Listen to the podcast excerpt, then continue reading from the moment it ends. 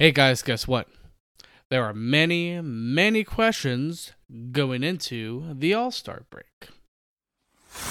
Coming to you from the heart of Canes country, this is the Caniac Report.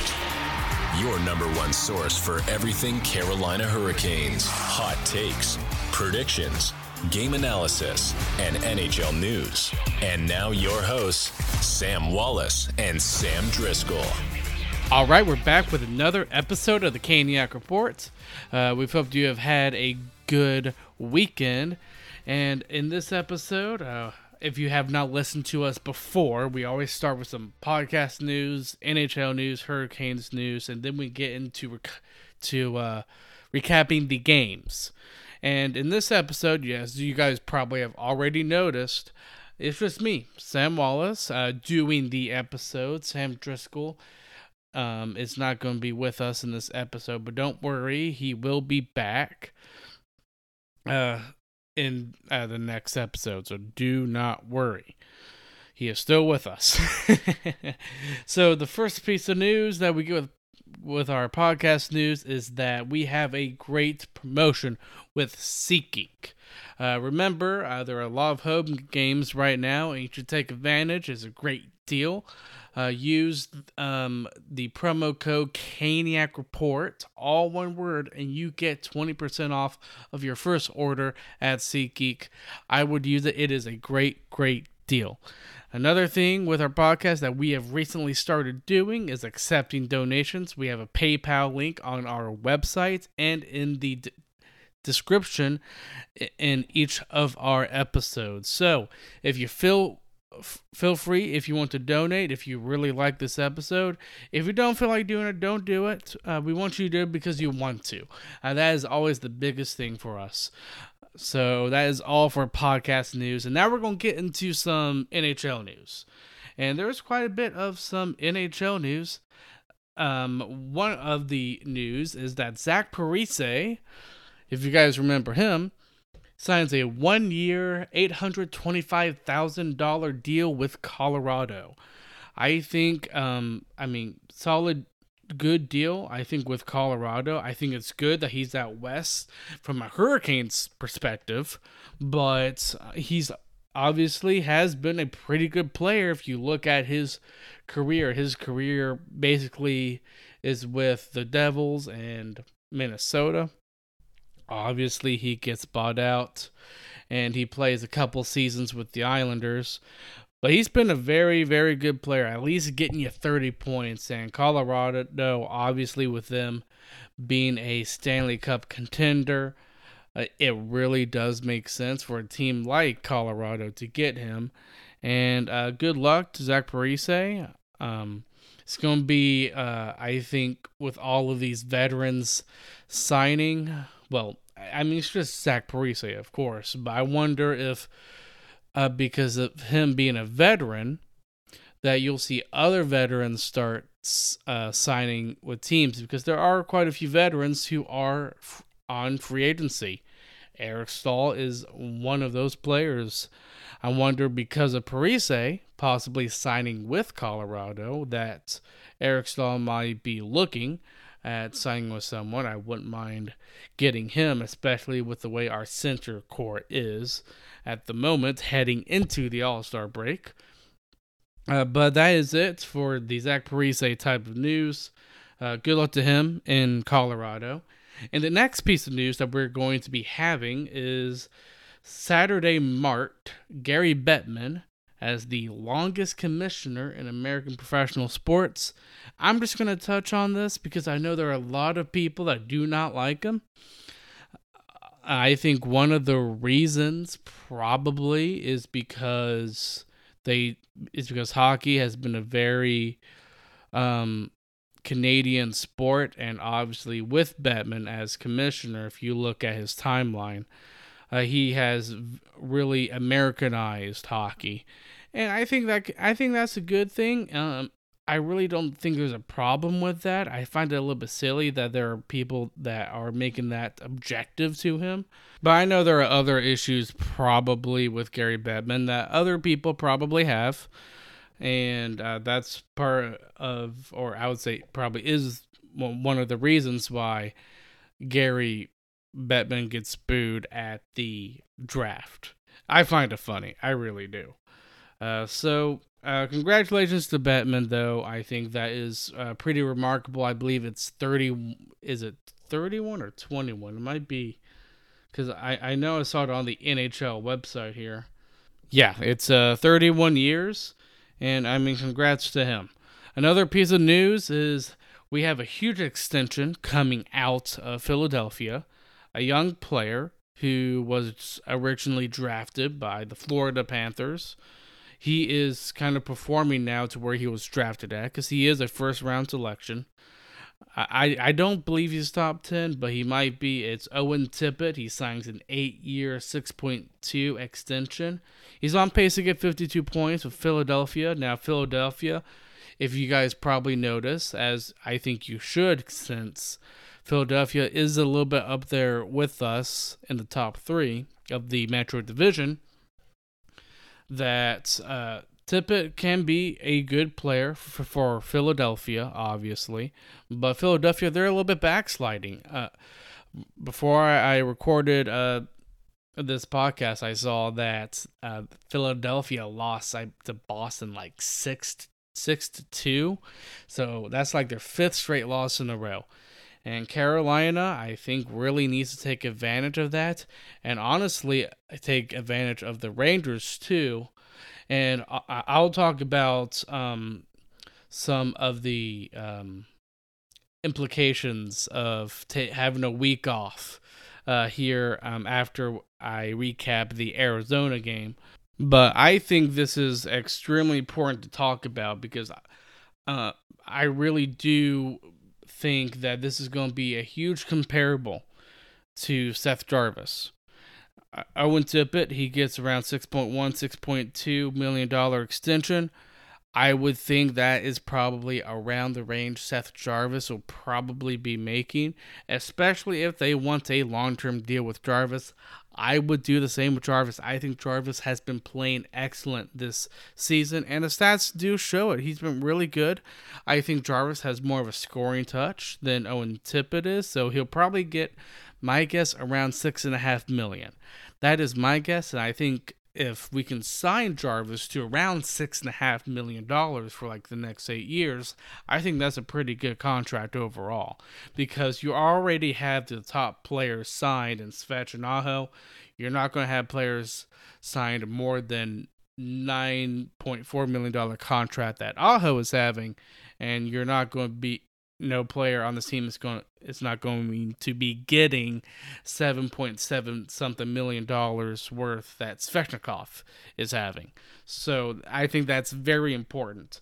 Another piece so that's actually all for NHL news, but now we're going to go into Hurricanes news here. And uh, we're going to talk a little bit about prospects here because apparently three prospects uh, for the Hurricanes down on the collegiate level have been nominated for the Hobey Baker Award, which is dedicated to uh, the top NCAA men's ice hockey player. And considering we have three prospects that are nominated, I think that is fantastic. I really do. Now, here's the thing when it comes to prospects uh, the stats don't really show anything. And when it comes to actual scouts scouting these players, uh, stats, I would think, probably come. I mean, there's somewhat of a factor, but it's probably down on the priority list. I, the biggest thing I think these scouts look at when it comes to these prospects is how they get those points. So uh, the three prospects that have been nominated, one who I'm really having my eye on and apparently Justin Williams is as, as well, is Bradley Nadeau. If you guys uh, kind of uh, remember that name, it's because he was drafted in the first round this past draft. He plays for the University of Maine, and in 22 games, he has 14 goals, 17 assists, 31 points. I think that is very good. If Bradley Nadeau can be a somewhat of like maybe a Seth Jarvis type of player. I don't know if he is. I because I really don't know what his potential is. That is the biggest thing, and I think uh, when it comes to the prospects in general for the Hurricanes, I think what kind of separates them from the top teams that have great prospect pools is I don't think the Hurricanes have a superstar in their prospect pool. But Nadeau, he he might be probably projected as a top six forward. I think that's probably what it is if you want to put it like in NHL 24 EA or just NHL EA games for that matter. I think he's probably going is projected to be a top six forward, but that's so impressive numbers. Obviously, stats are half the battle. I think the biggest thing is how he gets those points, and from what I've seen, he's been very, very impressive. Another player, uh, which who was drafted in the 2021 fourth round selection for the Hurricanes, is Jackson Blake. Plays for the University of North Dakota, and in 25 games, he has 16 goals, 16 assists for 32 points. So not bad. Uh, considering he is a fourth round selection, I don't know what his chances are of making the NHL, but you never know. There are always those outliers. There really are. The last player is Scott Morrow, who was a second round selection in the 2021 draft. And if you guys remember that draft, if you do, that was the draft where Hurricanes were taking timeouts left and right and were making like 12 or 13 selections, which is a good strategy, I think, because prospects are uh, a lot like darts and the more darts you have, the better chance you have of hitting the bullseye. Uh, that's that's usually the analogy I believe of what Don Waddell had said after that draft. But Scott Morrow, University of Massachusetts, 22 games, 5 goals, 16 assists, 21 points. Uh, I think that is pretty good. Apparently, he's playing like a Tony DeAngelo type of player. Um, I think that is very u- that can be very useful. I, I think being an offensive defenseman, I think is really good in today's NHL. We have quite a bit of them, but another thing too with offensive defensemen is they need to play defense as well. That's the only thing. If you're playing an offensive type of style on defense, that is completely fine. But you also need to, uh, I think, respect the responsibilities that you actually have to play D2 because you are a defenseman. That is your primary role. So, uh, those three prospects, good for them for being nominated for the Hobey Baker Award. Uh, we'll see if any of them win it.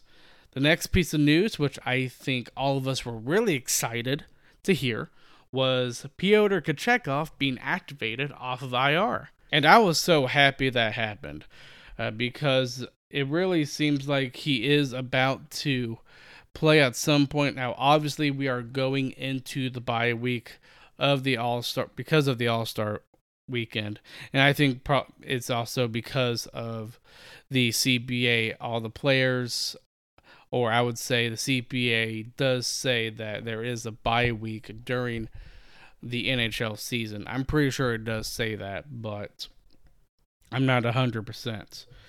But I think Kochetkov coming off of IR, that is excellent. And I think the real question, because I'm going to go ahead and talk about this goalie situation that we're having. If Kochetkov can play like he did right before getting injured, I think we have solved our starting goaltending position because that is the biggest question. We all know this team needs another goalie. But the question is does this team need a starting goalie or do they need a serviceable goalie? That is the biggest question. And if Kochetkov can play like that starting goalie that we have seen before he got injured, then that is awesome because if you're just getting a serviceable goalie, you're not going to have to pay as much of a price to get than you would with a starting goalie. And to be honest, I don't think there are any starting goalies probably available in the NHL because those I would say are probably untouchable, in my opinion. Winnipeg has a starting goalie in Connor Hellebuyck. Boston probably has, I would say, probably two starting goalies in Jeremy Swayman and Linus Ullmark. Vasilevskiy for Tampa is another two pl- player that I think is a true starting goalie. But a lot of these goalies, uh, Sorokin for the Islanders, a starting goalie. But none of these players have been rumored, at least to my knowledge, of being traded. So I doubt there's any starting goalie that is on the trade block. I think you'll probably get a goalie like a Marc Andre Fleury who is serviceable but has experience of being a starting goalie. You'll probably get those type of goalies on the market, but not a true starter. And to be honest, I think if I was Hurricanes management, I would hope Kochetkov can be that starting goalie because I do think, personally, I think there's an issue at the center core, and I think you still need somewhat of a goalie. So that's my whole thing when it comes to goaltending. What type of goalie do we need? I think that will solve in time. Probably give Kochetkov probably three or four games, probably, to see where he's at. And if Kochetkov plays like he did, what was it, last season after he came back from injury, injury and he did not play good, uh, then yeah, you're in trouble. You need a starting goalie. So it's all based on Kochetkov's performance. So that is all for Hurricanes news. And now we are going to get to recapping the one game, which is the Arizona game. But before we do, let's get to our sponsor. Looking for a super offer for Super Bowl 58? DraftKings Sportsbook has you covered. New customers can bet on the big game and turn 5 bucks into 200 instantly in bonus bets. Download the DraftKings Sportsbook app now and use code THPN. New customers can bet 5 bucks to get 200 instantly in bonus bets. Only on DraftKings Sportsbook, an official sports betting partner of Super Bowl 58 with code THPN. The crown is yours. Gambling problem? Call 1 800 Gambler or visit www.1800Gambler.net. In New York, call 8778 HOPE NY or text HOPE NY 467 369. In Connecticut, help is available for problem gambling. Call 888 789 7777 or visit ccpg.org. Please play responsibly. On behalf of Boot Hill Casino and Resort, 21 plus age varies by jurisdiction. Void in Ontario. Bonus bets expire 168 hours after issuance. See dkng.com slash football for eligibility and deposit restrictions, terms, and responsible gaming resources. Okay, the Arizona game. Wow, that was a great game because we won. It's only because we won, uh, obviously. But Arizona, you know, I'll, I'll give them credit. They played a very good defensive, sound, tight checking game. And I thought, honestly, Arizona's best period, I thought, was the first.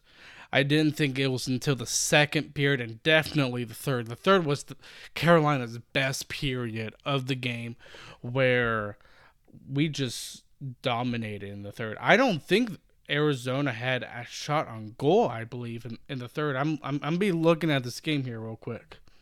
Okay, so Arizona actually had one shot. One shot on goal in the third period and we had 20. Obviously, the third period was our best period. I thought second was the showing signs of what was going to happen here in the third period. So, first period, you have Logan Cooley scoring. Um, I don't. Well, actually, first, before I even start the game, there is a couple things I do want to talk about. One, um, is we conducted a poll on both Instagram and Twitter on who would start in that for Arizona because Kochetkov was activated off of IR. And there, I mean, Martin seemed like the guy that was that we thought would want to start for Arizona. I think it goes over 50%, I think 55%, I believe, uh, because it was pretty obvious that pretty much most of the fans really wanted uh, Martin to start. And yeah, 55.8%. Uh, Martin was the guy that us fans wanted to see in this game, and I think he deserves another game. I really do. I thought he played very well against Boston. I think he deserves one more shot. But um, the thing is, is that I thought the Arizona g- game was probably going to be the most likely scenario because obviously you have the week off and then you're back, I believe, Tuesday. So I think the Arizona game was probably the best shot Martin would start because once Kochetkov is going to play probably for the next week in order, or I would say after the All Star game, in order to see if he really is the true starting goalie that we need. But Brind'Amour decides to put Raanta in net. I was a little bit confused with that at the start of the game. I was. But looking back, knowing that we won, and to be honest, Raanta wasn't. I mean, he was challenged a little bit in the first period, but after that, he wasn't really challenged at all. Uh, Raanta could have had a sip of tea uh, throughout the, the second and third periods of the game. Uh, so that was my whole thing. Kochetkov in the poll that we had had 32.6%, and Raanta had 11.6%. So all of us fans were a little bit shocked to see Raanta in net, pretty much. So, yes. Another thing, too, I do want to touch on this because it was a theme night uh, for Carolina during the Arizona game, and it was to raise mental health. Uh, I just want to say one thing. I think uh, it is important to have great mental health, and I am glad that the Hurricanes are taking an initiative to spread awareness on this issue because it is very crucial as much as it is your physical health as well. Uh, so good for Carolina on raising awareness in the mental arena, or sorry, in the mental health arena. So good for Carolina. So back to the Arizona game. Obviously, you have Logan Cooley scoring. I mean, to me, that was just the sign of a bad, bad line change. It really was. Uh, because um, it was because of that bad line change where Arizona, Arizona was able to get the puck into our defensive zone. And I mean, Logan Cooley was able to kind of bat it in. I believe it was his body I believe. So that was a little bit disheartening. I mean, Arizona's up one to nothing. We're kind of thinking, oh no, is this going to be another Minnesota type of game? Because if we lose against Arizona, I'm sure all of us fans are like, okay, are we starting to play down to the teams that we should beat? I view New Jer- the New Jersey game completely different from Minnesota and Arizona. I know probably fans are going to bring that up, but New Jersey offensively is very much more gifted than the likes of Minnesota and Arizona on paper. It's just to me a fact. New Jersey is way more gifted, and plus they are suffering with injuries too. So I do throw that into um, the uh, pot as well. So we go into the second period, and we're down one to nothing. A little bit disheartening, but we do get a chance on the power play, and it's a, a, little bit of a unique type of power play. It's a four on three power play, so you're going to have a lot more room uh, to make your passes and your shots, and it will just more room in general to skate around. And we were able to convert. Power play remains red, red hot for the Hurricanes. I, I like that they're like number three. I think it is amazing. I don't know how long this keeps up that is my question. How long is that going to keep up, or are we going to start to see the power play being in top five as something that's truly in their nature? Uh, so that is kind of my question on the power play. It's great, but are, how long is this going to keep up? Uh, and Necas, he scores. It's a great, really a great feed from Jarvis, who sees Necas wide open. I think it hits off the top crossbar and in. Great goal, really. Uh, from Jarvis and Burns. And then in the third period, you have Orlov scoring from Drury and Chatfield. That was like, I believe, 33 seconds left in the game. And we already saw Carolina really hemming Arizona in their own zone. Like, it, it, it really was spectacular. I, I really did think Carolina was going to win this in regulation based on the their performance in the third period. So Orlov, he gets a goal. I'm I was really happy for him. He hit the post early in the game, and I thought he had other opportunities uh, to score too with great shots. I think he has one of the hardest shots on the team, and I think that's great. And he and he's utilizing his shot. He really is. I think both him and I think Burns as well have really powerful shots. The only difference I think is Orlov is actually shooting. Burns needs to shoot more. And as much as listen, I don't want to change anything on the power play because we're top three, but I mean this is probably maybe a nitpicking thing, but I would like to see Burns shoot a little bit more on the power play. He has a great shot. He he really does. Uh, but Orlov he scores, makes it two to one. I mean, with 33 seconds left in the game, you kind of know Carolina's going to win this game. And then out of nowhere, I didn't think we saw this coming at all. You have Jesper Fast scoring from Seth Jarvis. So Jarvis already has two points tonight. And that was just a huge effort of trying to get another goal. And that's score. I mean, that's two goals scored within, I believe, 13 seconds. I mean, Carolina was really hemming Arizona in. And I kind of knew Arizona was going to play a defensive sound game this game because they did get blasted by Tampa, I believe 6 to 3 the previous game. So you knew probably heading into this game Arizona was going to be playing a little bit more of a defensive sound game. And they did. Credit to them. Honestly, I have no beef against Arizona as I probably do with Boston, Washington, or the Rangers. Um, but Arizona, I mean, they played a good, hard game against Carolina, and Carolina was able to win. That is three wins in a row. I think that's an excellent, excellent way to um, end the pre All Star game season. And uh, now we will see how um, they play after the All Star uh, game bye week. And uh, I just want to end on this too. So the um, the bye week. Uh, this is a time where I think teams are going to try to certain teams, I would say, are going to be resetting. Um, and the reason why I say teams is because if you look at the standings right now, a lot of teams in the Metro have been losing a lot.